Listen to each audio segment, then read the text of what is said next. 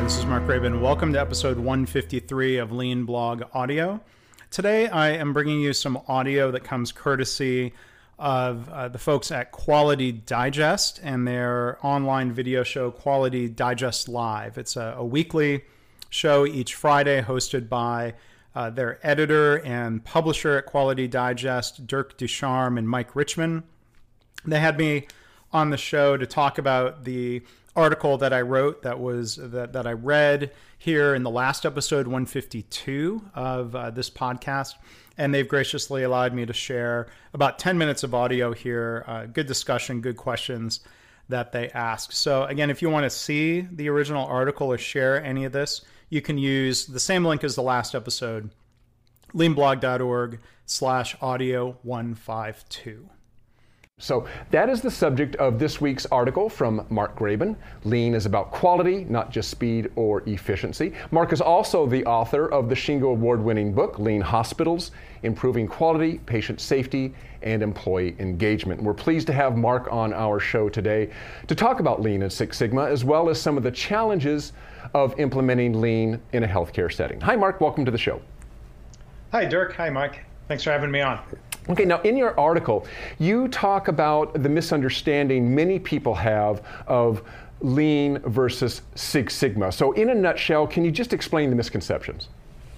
Yeah, so that main misunderstanding is this, uh, again, incorrect notion that lean is somehow only about speed, only about efficiency, only about cost.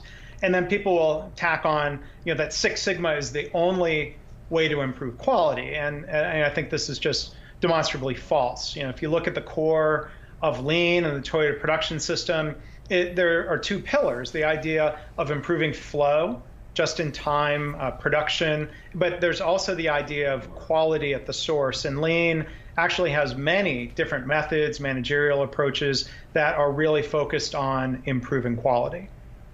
So you're, Mark, you're getting into nuts and bolts right away, uh, rather than labels. And and you know, as we always say, what's in a name? I mean, does it really matter? Do you think what we call a program as long as it works? Well, but see, I, I think that that's not really the issue. You know, if people are going to combine, and I, I think you can and you should combine Lean and Six Sigma. I don't care if you call it Lean Sigma, Six Sigma Plus, operational excellence, process improvement, PI, CI. I, that doesn't matter. Um, but I think what does matter is when people say inaccurate things about lean or TPS. And you know what I'm talking about, I think the way I react to that, the equivalent would be a Six Sigma Master Black Belt, I think would be rightfully annoyed if somebody from a lean background started saying things about DMAIC uh, that were incorrect or, you know, mis uh, explaining multiple regression analysis. I think that's that's to me that's the point, not uh, the question of labels. And you know, I would say you know, Lean and Six Sigma are not synonyms. They are complementary practices. They they can work together. Six Sigma certainly has different methods and practices to contribute, but I think it's important to keep in mind again, Lean is about both flow and quality. Those those go very much hand in hand.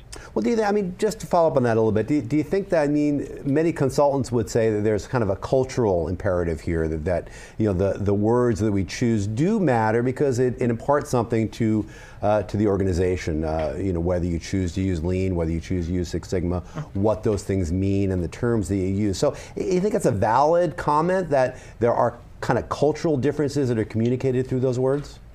Well, sure. Yeah, I, I would agree. Words do matter. Um, even though my, my book is called Lean Hospitals for you know a number of reasons, including just you know simplicity.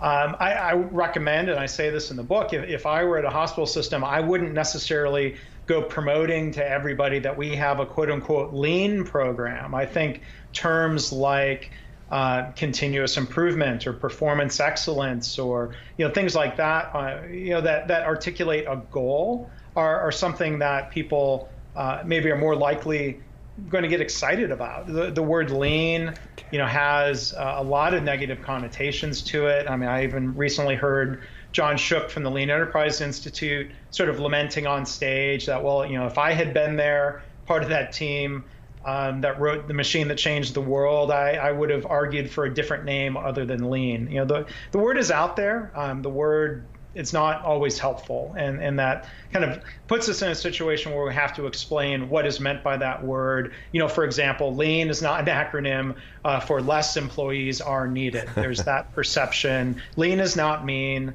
Um, we, we, we do have to explain what the word means, or, or maybe use words that are less threatening. Well, Mark, let's talk about that a little bit. I mean, um, this actually kind of gets us into your book. Um, you are about to release, or actually have released, I believe, the, the third edition of your Shingo Award winning book, uh, Lean Hospitals Improving Quality, uh, Patient Safety, and Employee Engagement. Now, I got to tell you, my wife is a nurse. She saw the book sitting on the tabletop, she saw the title, and she literally sighed, rolled her eyes, and said something like, Great lean hospitals, how to pile on more patients while decreasing staff. Is that a typical response? And, and if so, how do you deal with that perception? Well, you know, I think we have to ask why, why, why do people react that way? You know, they, they, they cross their arms and, and scowl, and, you know, they're, they're hearing about the word. And like I said a minute ago, the word lean doesn't always properly express the positive nature of, of what lean and TPS really uh, brings to people.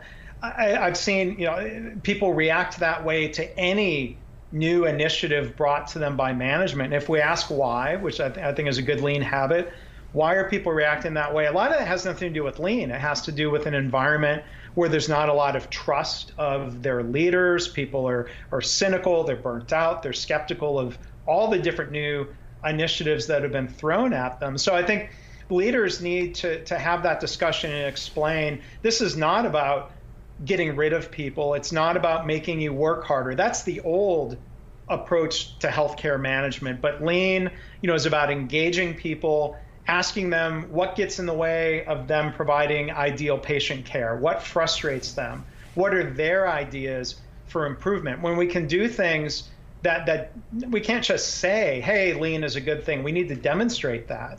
We can get some some quick wins, solve some problems, get people involved.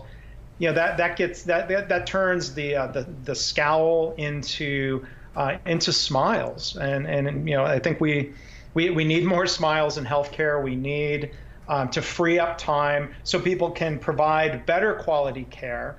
And if being able to see more patients is an end result, of reducing waste and making work easier and and preventing uh, problems and patients, then then people do see through practice that lean is a very positive thing for them and their patients. You know, I'm glad you touched on I'm glad you touched on on, on management because uh, one thing I was struck by is uh, in your uh, your book you have a chapter on preventing errors and harm. And you give some examples of preventable errors that have led to the death of or, or harm of patients. And some of these were in the news. Now, it's you know it's really sad. Obviously, I mean you hear about the, the you know the death of a child or something, and, and it's because of a pre- preventable error that that happened in the hospital. Sad for the family, but it's also very often sad for the healthcare workers. Sometimes they're made scapegoats and get prison time for really a problem in the system, a, a systemic error, as opposed to, uh, you know, a, a willful or, or egregious,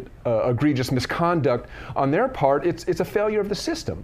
Um, uh, talk a little bit about scapegoating within within within the healthcare and what what problems this actually causes and kind of works against what we're trying to accomplish.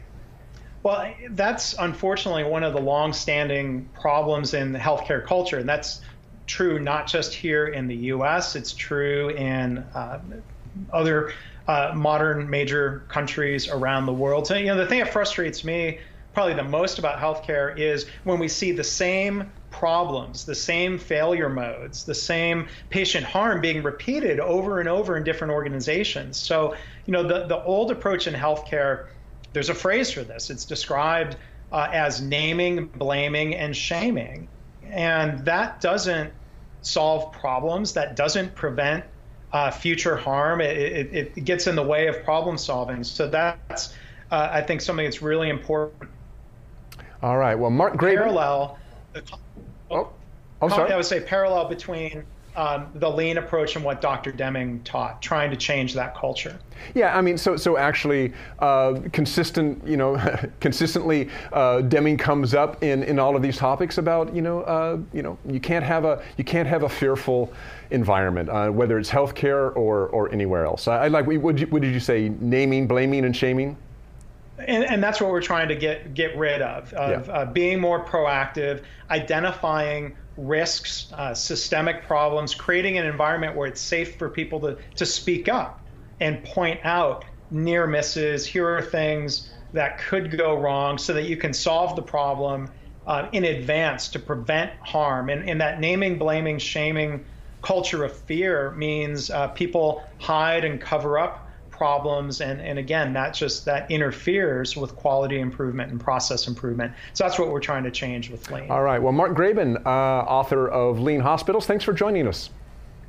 Thank you